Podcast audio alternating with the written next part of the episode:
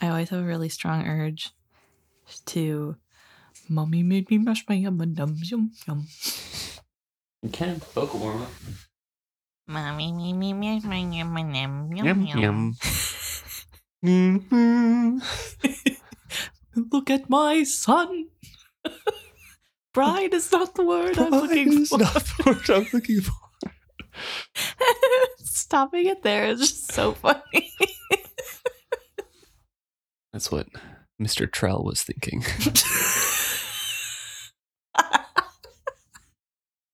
Poor Brashen.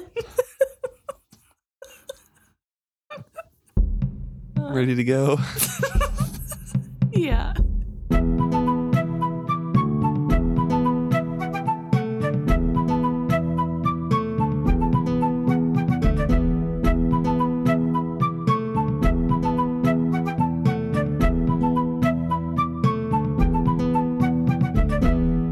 Welcome back to another episode of Is Fitz Happy. I'm Luke, And I'm Emma. and this week we're discussing chapter 14, Serilla's Choice. Before we dive in, I do want to say that there is a content warning on this episode. We're not going to get explicit, but there are threats, and it is directly stated in here uh, hints of sexual violence. Yeah. hints slash directly relating to sexual violence. So this is about, as all of you, I'm sure, have read this. I hope this is about Satrap handing Serilla over to the Chalcedean crew. So just as a warning, in case you uh, want to skip this, that's all right. Yeah, definitely. If you need to skip it, go for it. We'll see you next week. All right. So, with that said, we do jump in with Serilla on board ship with Cosgo and the Chalcedean crew around him. They've been on board for a little bit now, but it did take longer than Serilla wanted to to get going because there was, of course, a bunch of administration things to do, and Cosgo would not be dissuaded from going.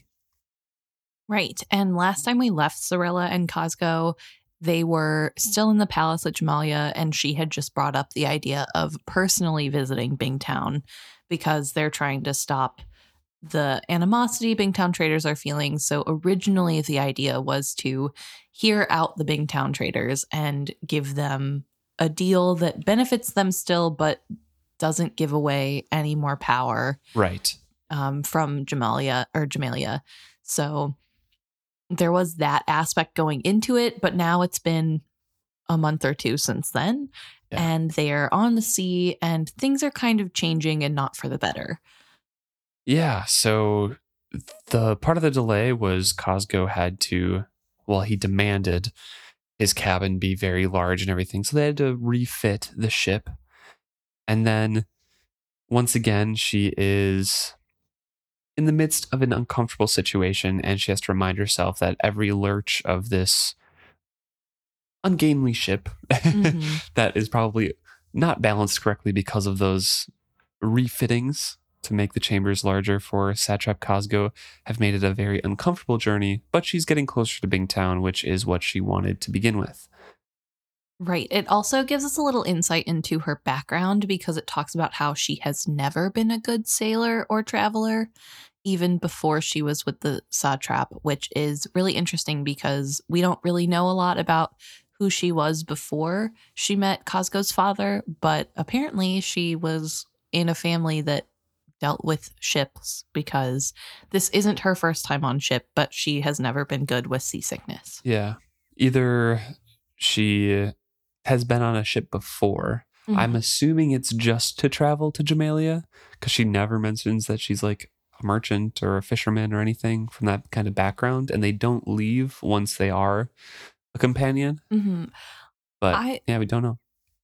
Well, I think the way she talks about it, because she talks about how um she had never been a good sailor, not even when she was a girl, implies she's been on a boat more than once. More than once, yeah. More than just going to Jamaillia for whatever reason that she went there. Possible. Um, but also, it would make sense if she was part of like a merchant family because they would have been a little bit more wealthy and would give her Yeah. a reason to be, Studying. yeah, studying and having the ability to read, which, you know, I don't know. I guess it's hard because obviously Chalced wouldn't have allowed women to get educated in that way, it feels like. I guess we don't have any proof of that, but that just based off of how they treat women and what we know of that, I highly doubt there are a lot of highly educated women in Chalced um, for particular reasons.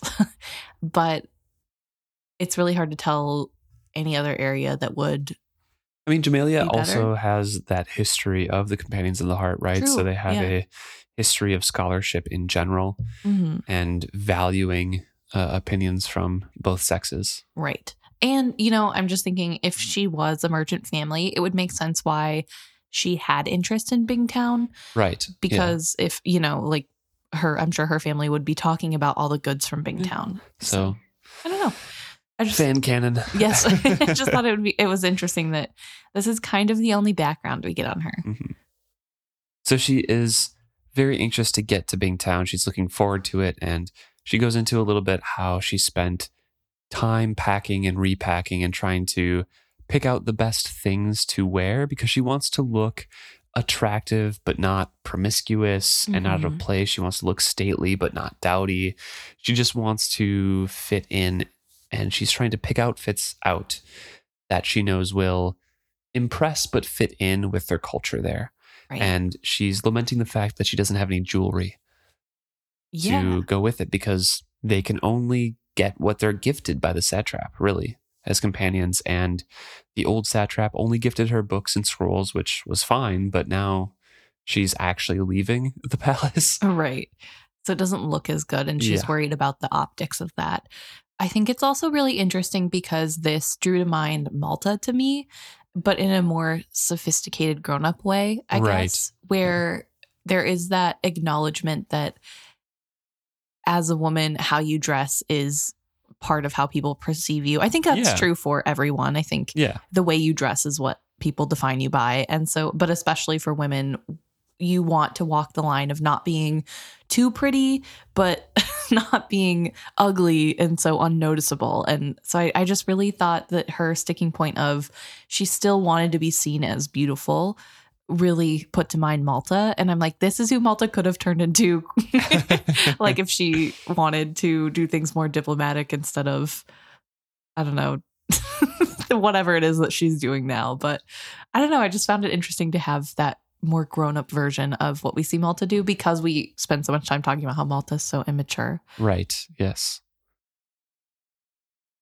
So she is, she was at least excited to be on this trip and to go, but that's really hard to think about now that she is on the ship and suffering from horrible seasickness. And, Well, not horrible. but, well, seasickness But- nonetheless. slightly queasy. Yeah. And on top of that, she is also now stuck spending way more time with Cosgo and the Chalcedeans on board. When the young satrap had begun to let the feasts degenerate into celebrations of gluttony and lewdness uh, at Jamaillia, she had simply stopped attending those. But on board the ship, there was nowhere to flee his excesses. If she wished to eat, she must eat with the satrap. To leave this chamber and walk in the fresh air on the open deck was to invite the coarse attention of the Chalcedean crew. There was no relief there, even if she had had Cosgo's leave to depart the room. Satrap Cosgo and companion, do we want to say Keki or Kiki? I was saying Kiki in my head because it's more like a name. Yeah, Keki feels weird. Like Yeah. it's I'll, I'll stick with Kiki. okay. Satrap Cosgo and companion Kiki sprawled on the large divan of the chamber. They were both nearly insensible from pleasure herbs and smoke. Kiki had whined that they were the, the only way to keep her mind from her queasiness and loudly lamented that never before this had she been so seasick. Serilla had been too tactful to ask if she might be pregnant. And she goes in a little bit that it's not unheard of that the satrap and the companion would produce a child, but it's looked down upon greatly, and the child would just be given to the priesthood, and no one would ever talk about it. They would never know who their parents were, and the satrap can only get a an heir from a proper wife. Yeah, I found that really interesting to know because obviously birth control isn't super talked about in this series. I mean, a little bit because we know that um, the wizardwood charms prevent pregnancy and STD, but otherwise, it's not super talked about. I guess with Fitz and Molly, she thought she knew of some herbs, and Right. that wasn't 100% successful. So it's really interesting that we're now hearing what happens when a child is conceived on accident and that they actually don't have any right to the throne. And I found that really interesting that they are given to Sa or the temple and gave me a little tinfoil hat theory, which is literally based off of nothing. But what if Sa'Adar is like half brothers with Cosgo or something? So that's just a thought I had. Obviously, I have nothing to back that up with, Yeah. except for the fact that they're both power hungry and awful. But like, you know, other than that, We've already seen that duo in the first trilogy. true, true. So I just thought that was an interesting thing, and I was like, oh, maybe, but I don't know. there are other companions in here as well, and he's kind of brought along a selection of companions, but Kiki is the only one that's named. Serilla says that the entire voyage so far had been a series of feasts and entertainment, followed by Cosgo's extended periods of nausea and stupor brought on by too much wine and soporifics. Then he would demand his healers, who would dose and drug him in a different direction until he felt well enough to prescribe his own pleasures again. The other nobles on board were as self indulgent, save a few who often claimed seasickness as an excuse to remain in their quarters. Several Chalcedean nobles journeyed north with him. Their ships traveled in company with the satrap's flagship. They often joined him for dinner. The women they brought with them were like dangerous pets as they vied for attention from those they deemed most powerful. They horrified Serilla. The only more terrifying aspects of those dinners were the political discussions that followed. The Chalcedean nobles urged Cosgo to make an example of Bingtown, to tolerate none of the traitors' rebellious talk, to take a firm hand and quash them. They were building in the satrap a sense both of self righteousness and anger that Serilla deemed unjustified. She no longer attempted to make her own voice heard. The Chalcedeans only shouted her down with their laughter or made mock of her. Last night, Kago, Cosgo had bid her to be silent as befit her. The thought of his public insult to her still stirred the flames of anger in her heart. So things are rapidly changing. Obviously, as third party viewers, when we saw things the first time Serilla is introduced to us, it wasn't great, but she seemed to just kind of be used to the situation and it wasn't right. unmanageable to her. She could make her advice heard at least. Right. And even if he wasn't respecting her or listening to her, she didn't have to really put up with it day in, day out, and wasn't, I guess, probably really fully seeing the corruption that was happening to him. Whereas now on this boat, she's trapped and has to listen to the political talk and see how Cosgo is being manipulated firsthand.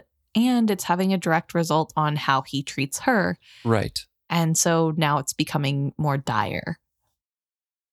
She goes into how the Chalcedean captain who is on board accepts gifts from Satrap Cosgo, but it just remains unimpressed by him. And Cosgo wants the captain to like him. Yeah. So he keeps trying to impress him with things. But the more that happens, the more the captain ignores him. Cosgo's attempts to mimic the Chalcedean's swagger and aggression were humiliating to watch. It pained Serilla to see companions like Kiki encourage him in it, as if his juvenile pushiness were manly. Cosgo now took umbrage at everything that was not precisely as he ordered it. His behavior reminded Serilla of a spoiled child. Nothing pleased him. Cosgo had brought jesters and musicians with him, but their routines had grown stale. The satrap grew ever more peckish with boredom. The slightest challenge to his will propelled him into cursing, stamping tantrums. And so this journey, again, as we've been just talking about over and over, has just made him worse because he's separated from anything that can distract him. He is surrounded by people who encourage his worst habits and are leading terrible examples. yeah, it feels like at the palace, there are still some people who are kind of keeping him in check in a way, probably because they were worked with his father. And so he felt the need to impress them in that way. Like he wanted to live up to his father's reputation, which he clearly has an inferiority complex about. So I think that was kind of keeping him from devolving too far, but hidden away from that sort of judgment and counsel, he is falling deeper into these horrible habits. And Right. that means that there is not a lot that Serilla can do to have autonomy anymore. And she is really feeling the strain of that.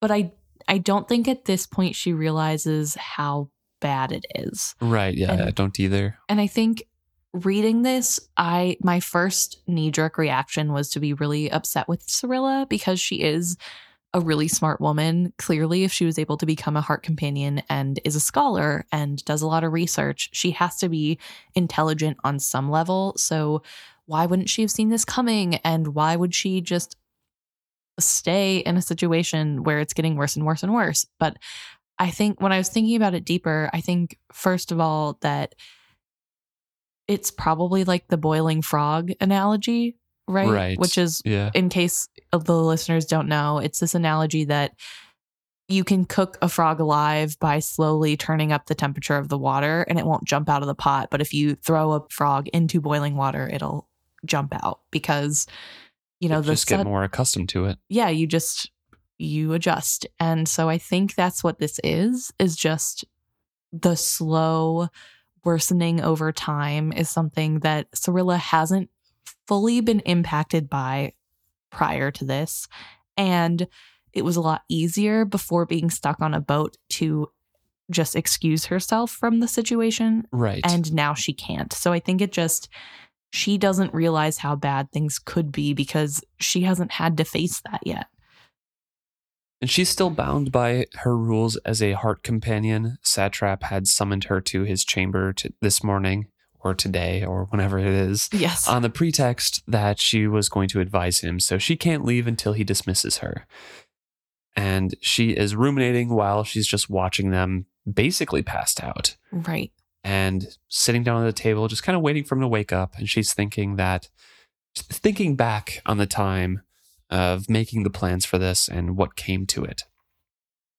I also want to before we get to that, um the reason that Kiki and Satrap are passed out right now is because Kiki whenever Serilla came in got a little jealous according to Serilla and so tried to get Satrap's attention to herself and wouldn't let any conversation really happen between Serilla and Cosgo and took up all his time, which was annoying for her because she doesn't even want to be there. So there's no reason to be jealous, but um, also makes her kind of pity Kiki because Kiki is following a path that will get her kicked out of being a heart companion in Serilla's mind. Um, not necessarily that. Uh, It's just that she'll get cast aside because giving in to Satrap Cosgo is what will make him quickly bore of you. right. So she's thinking back on the start of this journey and how she tried to go alone. And he accused her of that. And it was true. She did want to be going to Bingtown alone, empowered to make decisions for a land she knew much better than he did. However, he was too jealous of his power to allow that. He, the reigning satrap, would descend upon Bingtown in all his power and glory and cow them with his might. The Bingtown traders would be brought to heel and reminded that he ruled them all by the grace of Sa. They had no right to dispute that. And she'd been confident that the council would dissuade him of that mad idea, but they were all too happy to let him go, except for a couple of the old uh, counselors. And the Chalcedean allies that he had there also encouraged him, obviously. There had been many nights of drinking with them before the preparation for the journey began. She had heard of their bragging and promises. They would support him, let him show these Bingtown upstarts who ruled Jamaillia. His Chalcedean friends would back him up. He need not fear those festering rebe- rebels. If they dared to lift a hand against their rightful ruler, Duke Yadfin and his mercenaries would give them fresh reason to call their land the Cursed Shores. Even now, Serilla shook her head to herself when she thought of it. Could not Cosgo see that he could be used as a bait in a trap? If the Chalcedeans could provoke the old traders to kill him, they would have complete license to plunder and destroy all of Bingtown. So he brought a bunch of people with him, but he doesn't care about any of the pretext of why people want him to go. Right. He's lost sight of the plot, essentially. he is being led astray and thinking of this as, yeah, you're right. I'm going to assert my dominance over this place. And it was originally supposed to be there for negotiation. so it's getting kind of bad. But I do want to take a moment to talk about how I find it really ironic that Serilla is disgusted and annoyed by Cosgo thinking he knows better and thinking that Right. he is in control of the situation and that he's uh, he's being so easily led astray or whatever.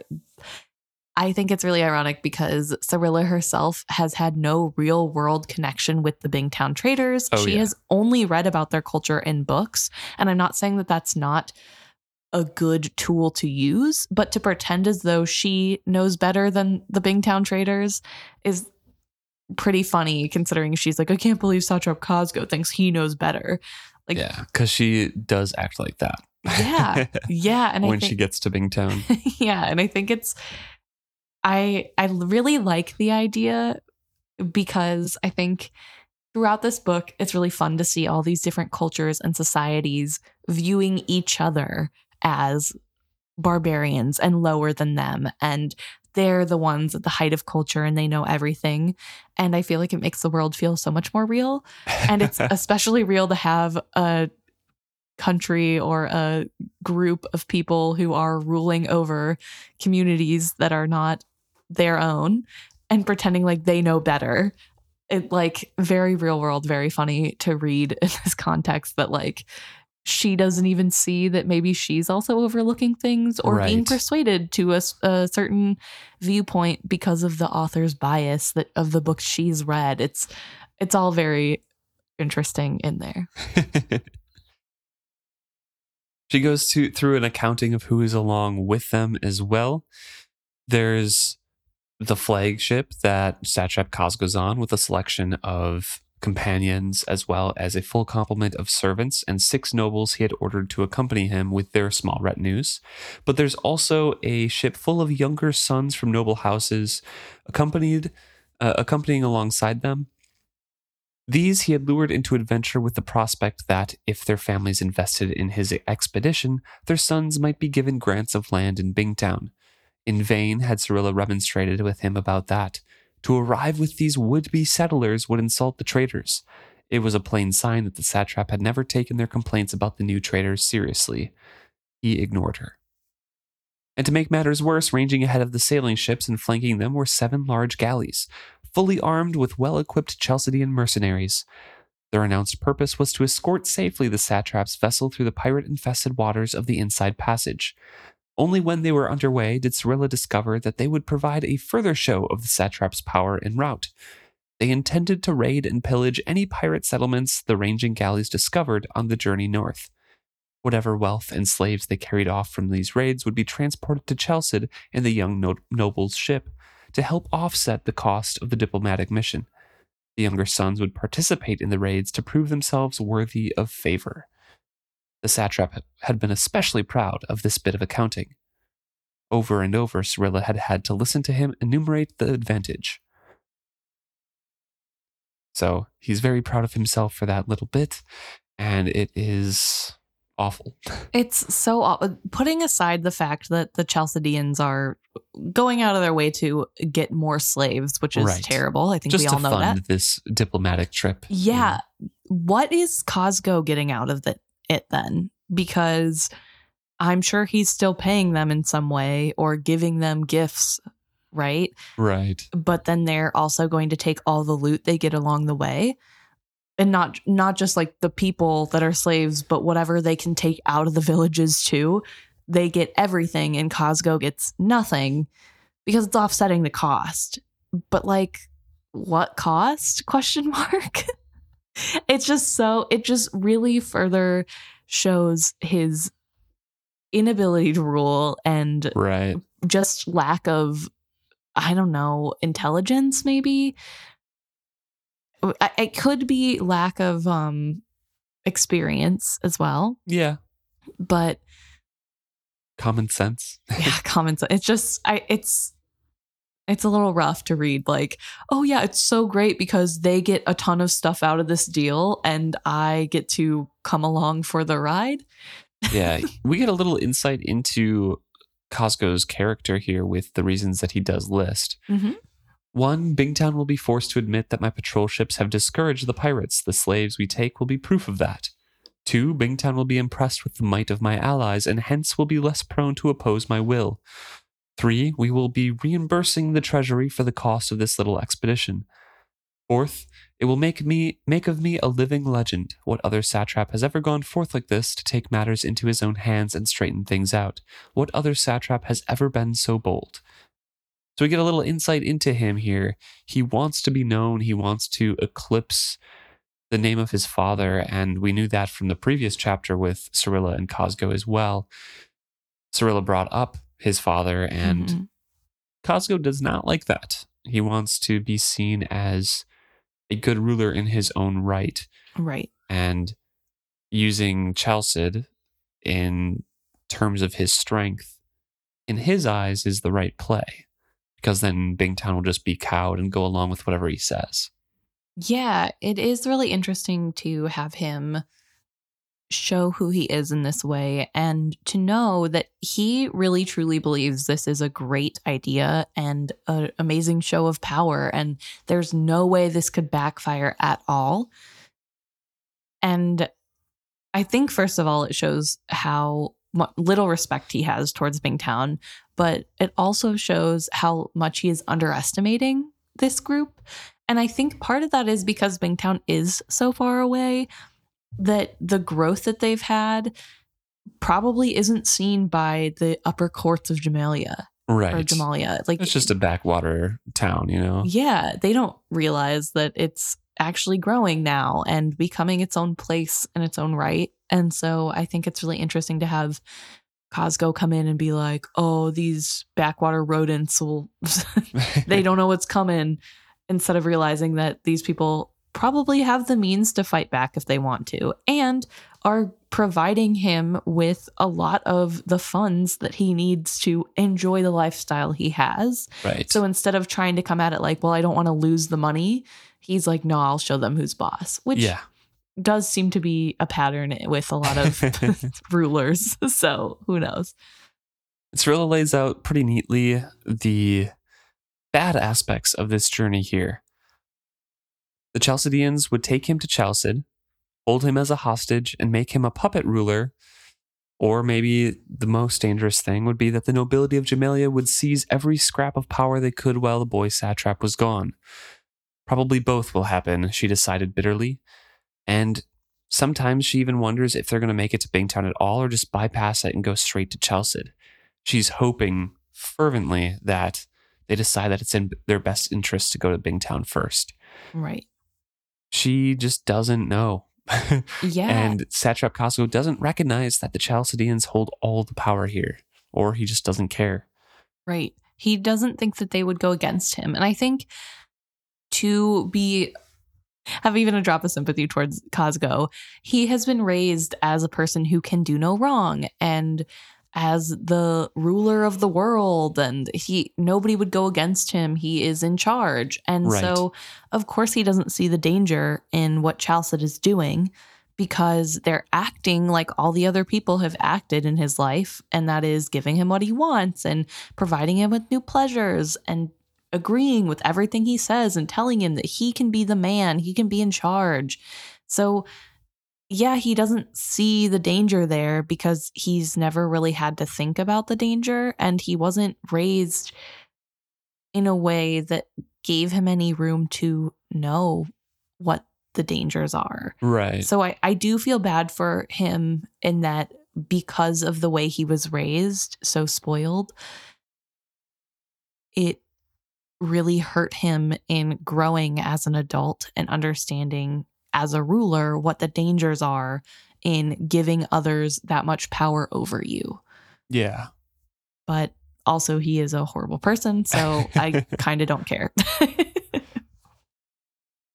Serilla says that only two of his old advisors tried to dissuade him from it, but everyone else kind of just gave him gifts and all but nudged him on the ship. Just like, hey, yeah, go for it. hmm But even though two of them tried to persuade him not to go, nobody offered to go with him. Right. He actually had to force some of the nobles to come along, and they agreed, but begrudgingly. And he still was unable to see any signs of conspiracy to be rid of him.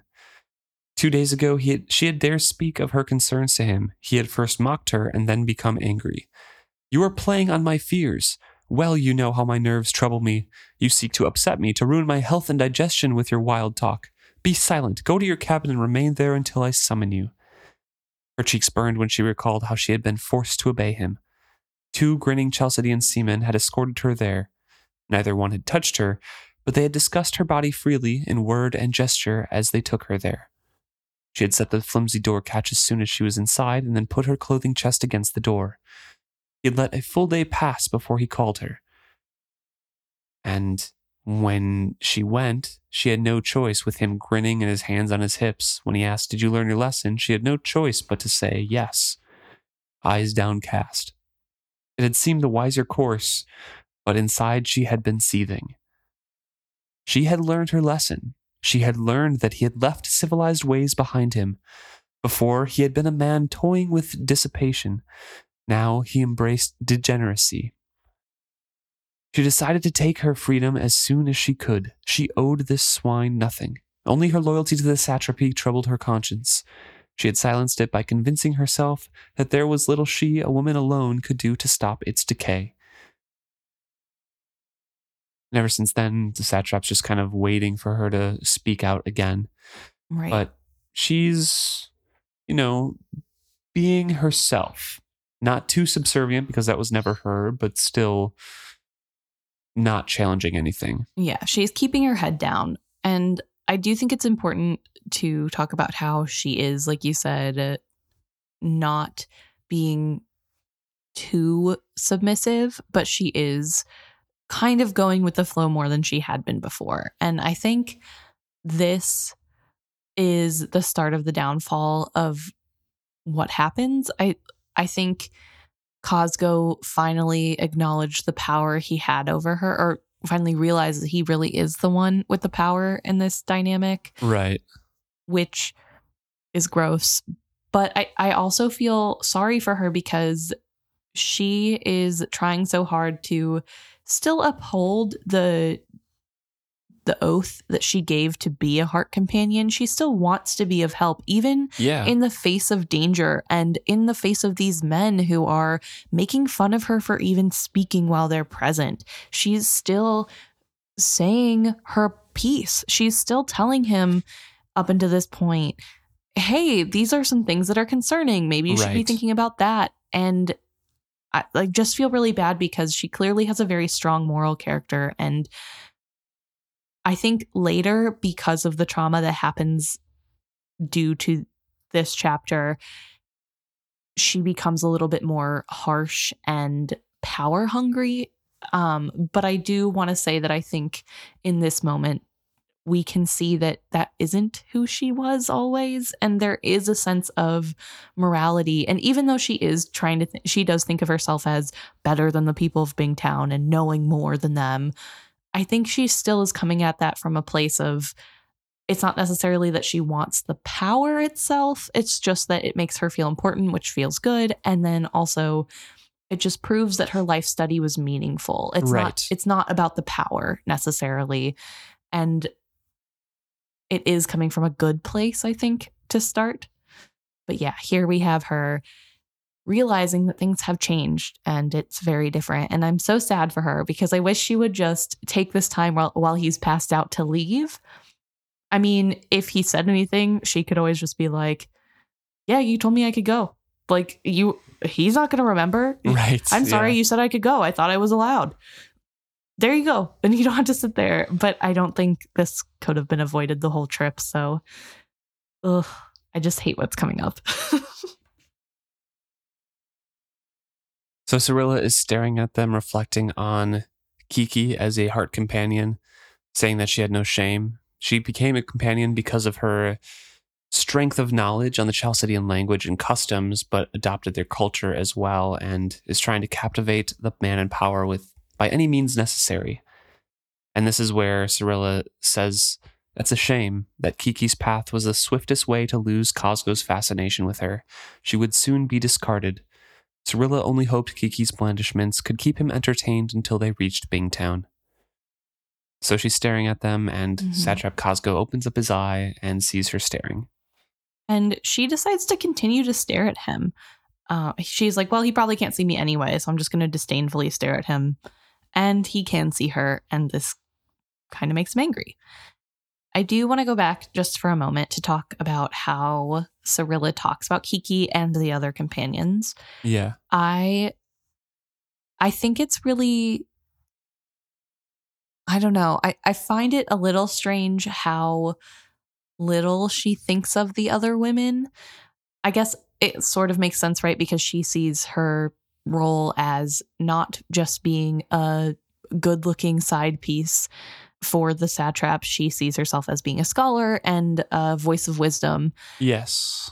And so I think part of it comes from that. But it is so strange too, though, to see her in this environment, see how women are treated and and how it's not she's not getting anything special for not going along with the way the other women are acting. You know what I mean? Right. There's just this sense of like, oh, I'm better than you guys because I am holding out to my morals. And it just, I don't love that.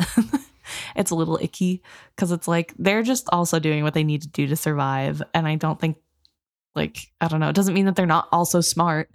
It, they're just choosing a different way to Right. live. Mhm. And that's okay too. And I don't know. So I just thought it was worth bringing up that she does throughout this whole chapter kind of have this disdain of like, oh, these Kiki and the other companions, they just roll around and revel in the drugs and debauchery, and I'm not like them. Yeah, that I mean that's kind of central to her character, right? She thinks Yeah. she's better than everybody, including the old traders when she gets to Bingtown. She knows the yeah. right way to do things.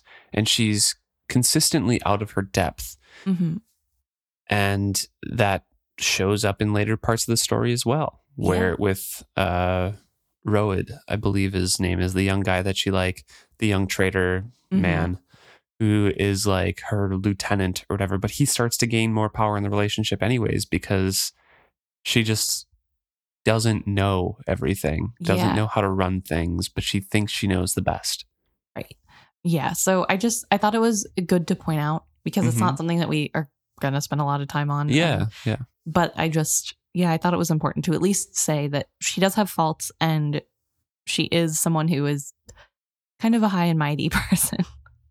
but anyway, here she is thinking, well, he can't see me anyway. I'm just going to stare at him and gets Cosgo up on the wrong side of the bed. Come here, he ordered her. She crosses over and stood an arm's length from his couch. You summoned me for consultation, Magnadon, she asked him formally. Come here, he repeated petulantly, his forefinger stabbed at a spot adjacent to his couch. She could not take those final steps. Her pride simply would not allow it. Why? she demanded of him. Because I am the satrap and I command it, he spat out. He was abruptly furious. You need no more reason than that. He sat up suddenly, shoving Kiki aside. She moaned dismally, but rolled away from him. I am not a servant, Serilla pointed out. I am a companion of the heart. She drew herself up straight and recited. Lest his head be turned by flattering women, lest his vanity be stroked by those who seek only to gain, let him choose for himself companions to sit beside him. Let them not be above him, let them not be below him, but let them speak their wisdom openly, advising the satrap only in each of one's specific area of erudition. Let him have no favorites amongst them. Let him not choose them based on comeliness or amiability. Let his companion not praise him. Let her not defer to his opinion. Let her not be fearful of disagreeing with him. For any of these things may compromise the honesty of her counsel. Let her, let her shut up, Cosgo shouted and then laughed uproariously at his own wit. Serilla fell silent, but not his, at his command. She did not move from where she stood.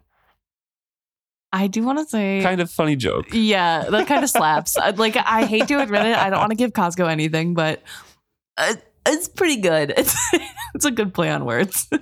Just like Wintrow's lecturing at you, just like, okay, don't preach at me, boy. Right, like- like if this were in any other circumstance and he wasn't going to be as terrible as he is following this, it would be a lot funnier.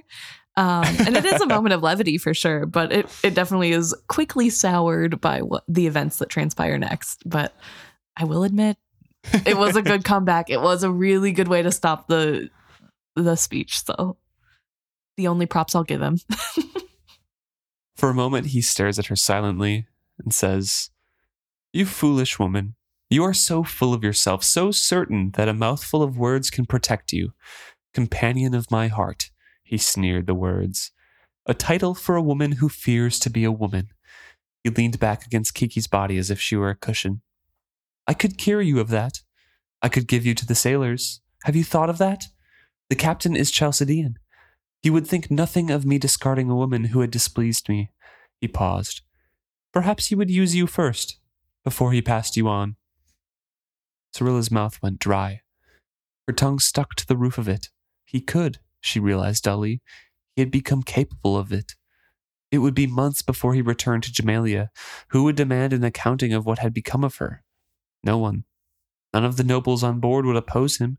If they had had that strength of will, they would not be aboard. Some might even feel she had brought it upon herself. She had no alternative. When she capitulated to him, his debasement of her would know no bounds. If she showed fear of this threat, he would continue to use it. She suddenly saw that clearly. Her only hope was to challenge him. Do it, she said coolly. She stood up straighter and crossed her arms on her chest.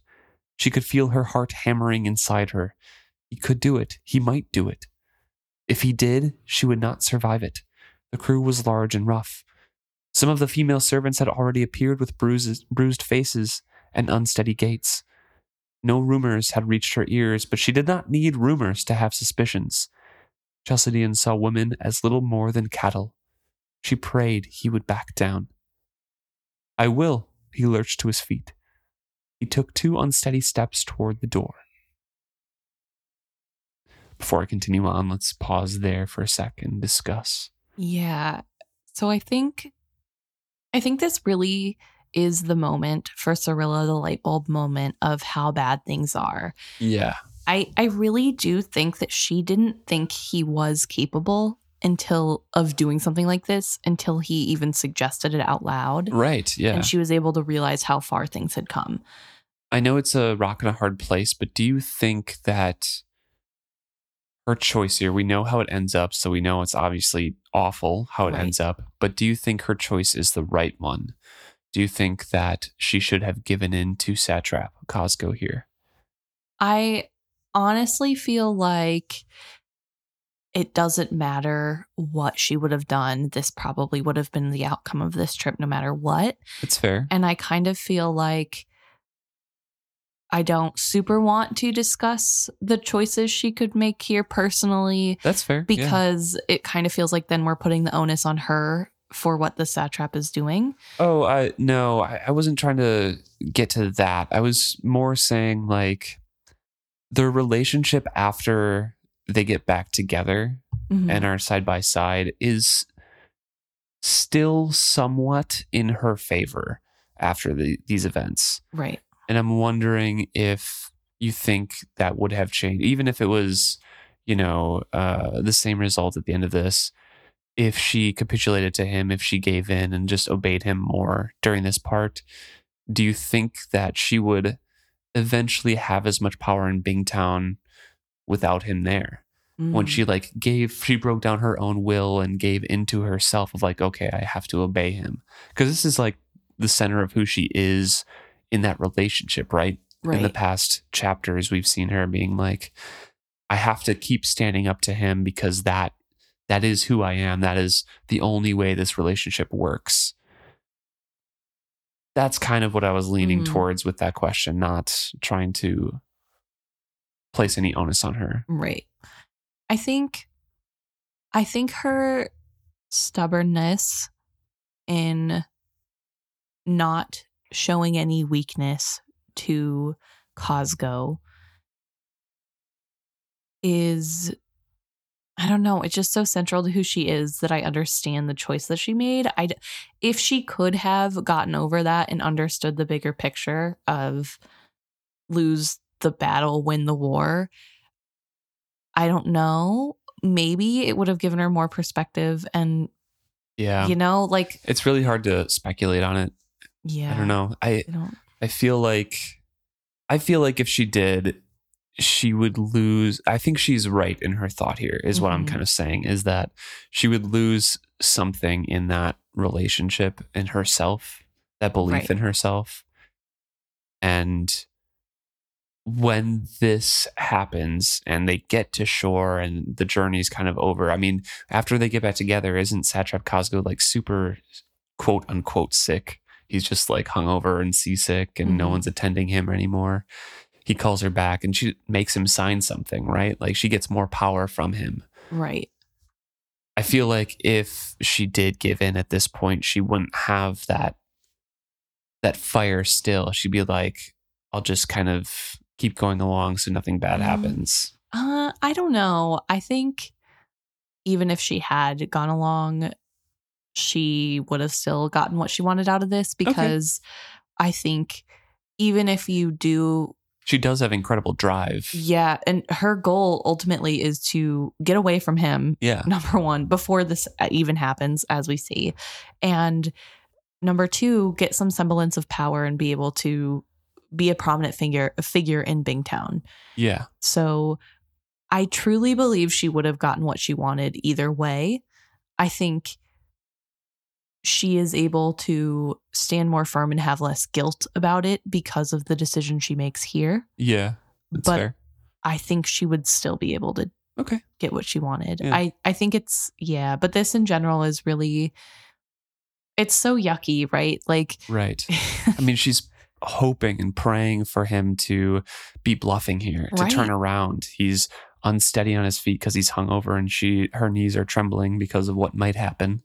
Right. And I just I feel really bad for her because up until this point this has worked for her, right? She knows when he is pushing and trying to get more power over her and I mean it's hard because on the one hand her job as a companion is to follow whatever the satrap says. So the fact that she even from the beginning has been kind of going against his will at all is impressive, but also directly against what the heart companion is. I, she does, She's she I think she plays it like I'm going to the letter of what the rules say I have to do, which Very is against what you want. yeah, Yeah.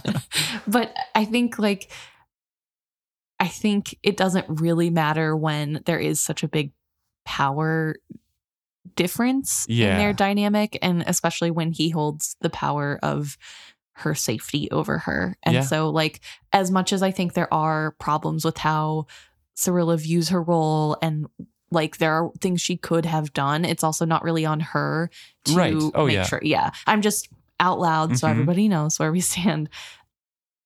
It's not on her to make the satrap be a decent person and treat her like a human being. Yeah. And so I don't know. It just, yeah, I don't know. The whole situation is bad. I don't love it.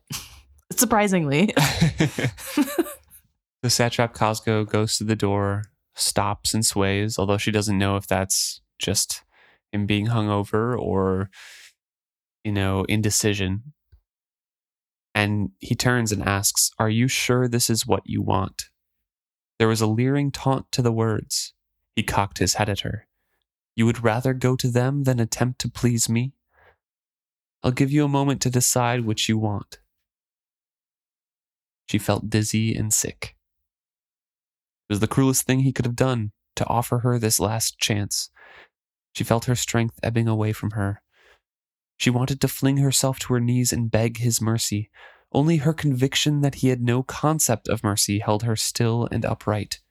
She swallowed. She could not reply. She clung to her silence and hoped it would pass for refusal.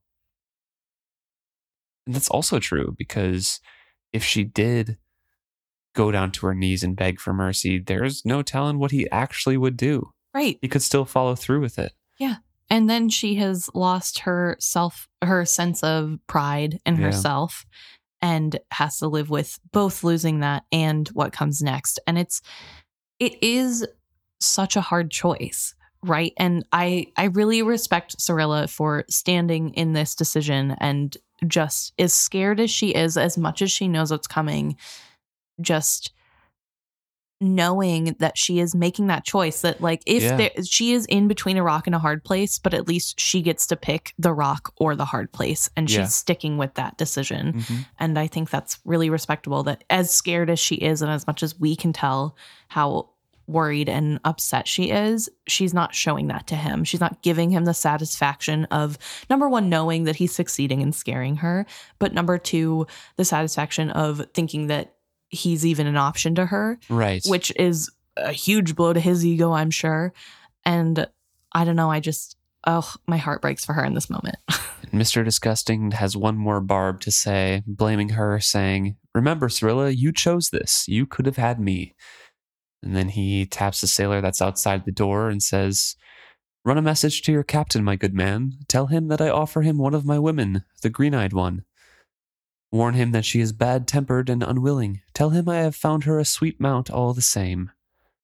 Have him some- send someone to claim her.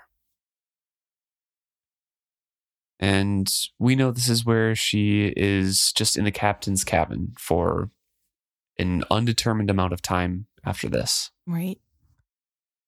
Yeah, it's it's such a hard chapter, I think, to discuss and to talk about because I it's hard. I don't love Serilla as a character on the whole. I think that she has a lot of flaws and I think that she definitely isn't like the best person in the world.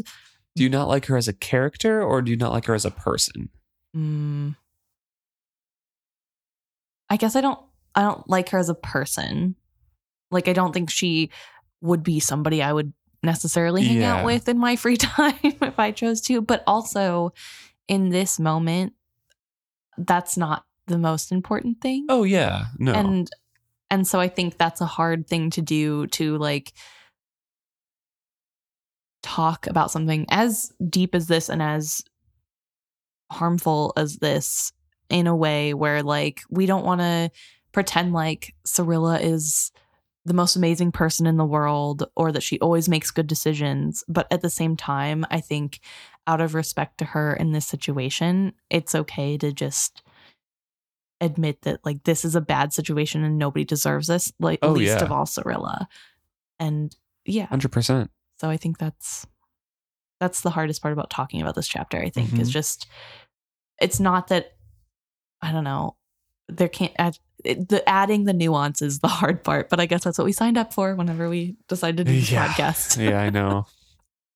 Yeah, there's there's often chapters in these books, all of these books, where you don't want to have to dissect it. Yeah. You just want to say like, "Oh, this sucks," and then Yeah. move on. or like, "Oh, I hate this," and then move on. But like that feels a disservice to all of you. yeah, and it feels a disservice to Hobb's writing, yeah, right? I yeah. mean, if you just breeze past it, where's the development? yeah, And I hate saying that because this is often used as a crutch to quote unquote character development for women in Yeah. fantasy books. yeah, But since we get a view inside of Serilla's head, you can actually see what happens and why she makes her decisions and where it comes from and where Yeah. it goes. And it's it's not necessarily just a lazy writing piece, I don't think, because this is the situation she's in. This is a most likely outcome of what would happen. yeah, Like it's most likely that Cosgo would go to Bingtown with Chelsea and not leave Serilla alone with her own power.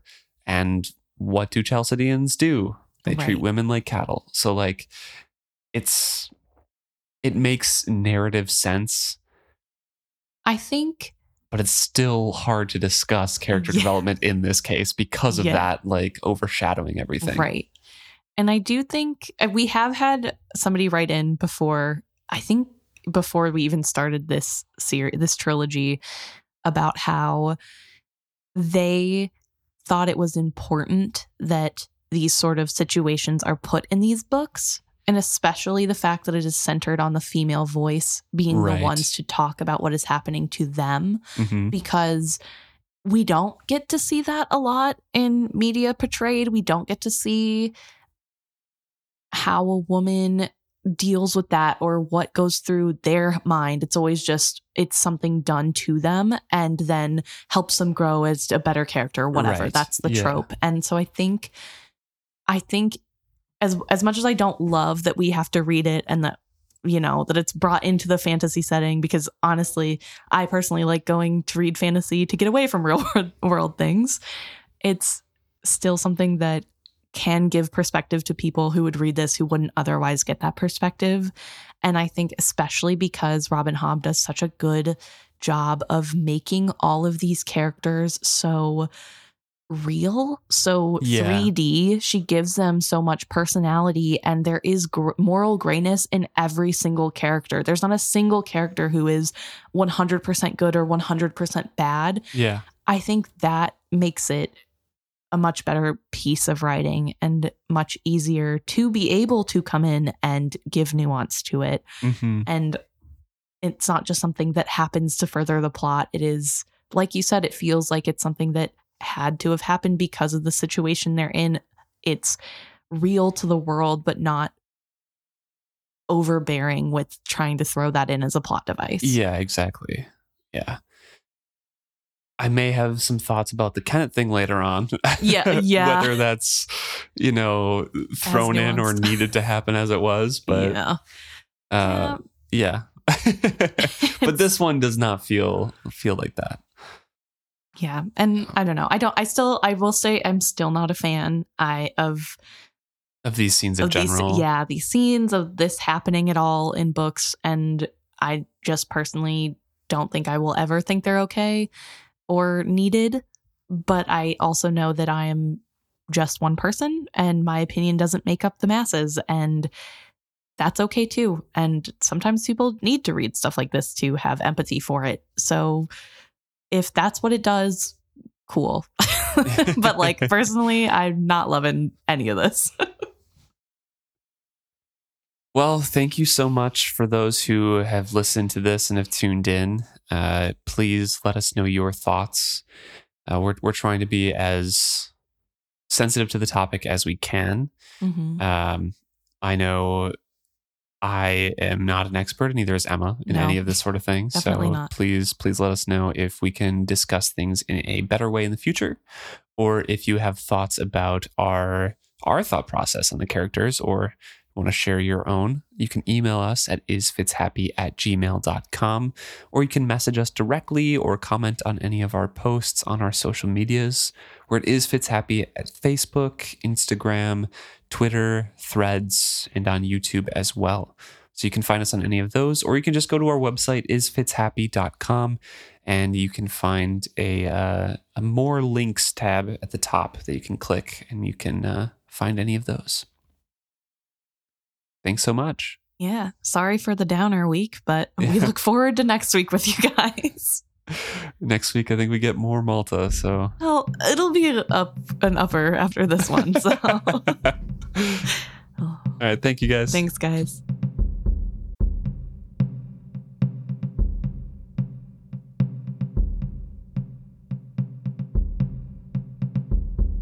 Okay, so to break up that sadness, we're just gonna talk about one comment that we got um, in regards to our previous episode, episode 169, which was for chapter 13 of Mad Ship. And this is in regards to Ellen making a comment on Facebook Yeah. about uh, the serpents and which serpents become dragons. Yeah, so Ellen poses that Kalaro must be the serpent who becomes Kalo or Kalo. Let's say Kalo. Kalo? Yeah. Yeah. So, And that is correct. Yeah. yeah, because Kalaro is the biggest serpent. So, and Kalo is the biggest dragon. So, yeah, that was a really good point out, call out. We have another potential answer to dra- which dragon is which. I think the only two that are kind of guaranteed are uh, Maulkin turns into Mercor and Kalaro turns into Kalo. Who's Hebe? Don't know. Uh, there are some. There are some theories that it might be Shreever, Hmm, but not sure. interesting.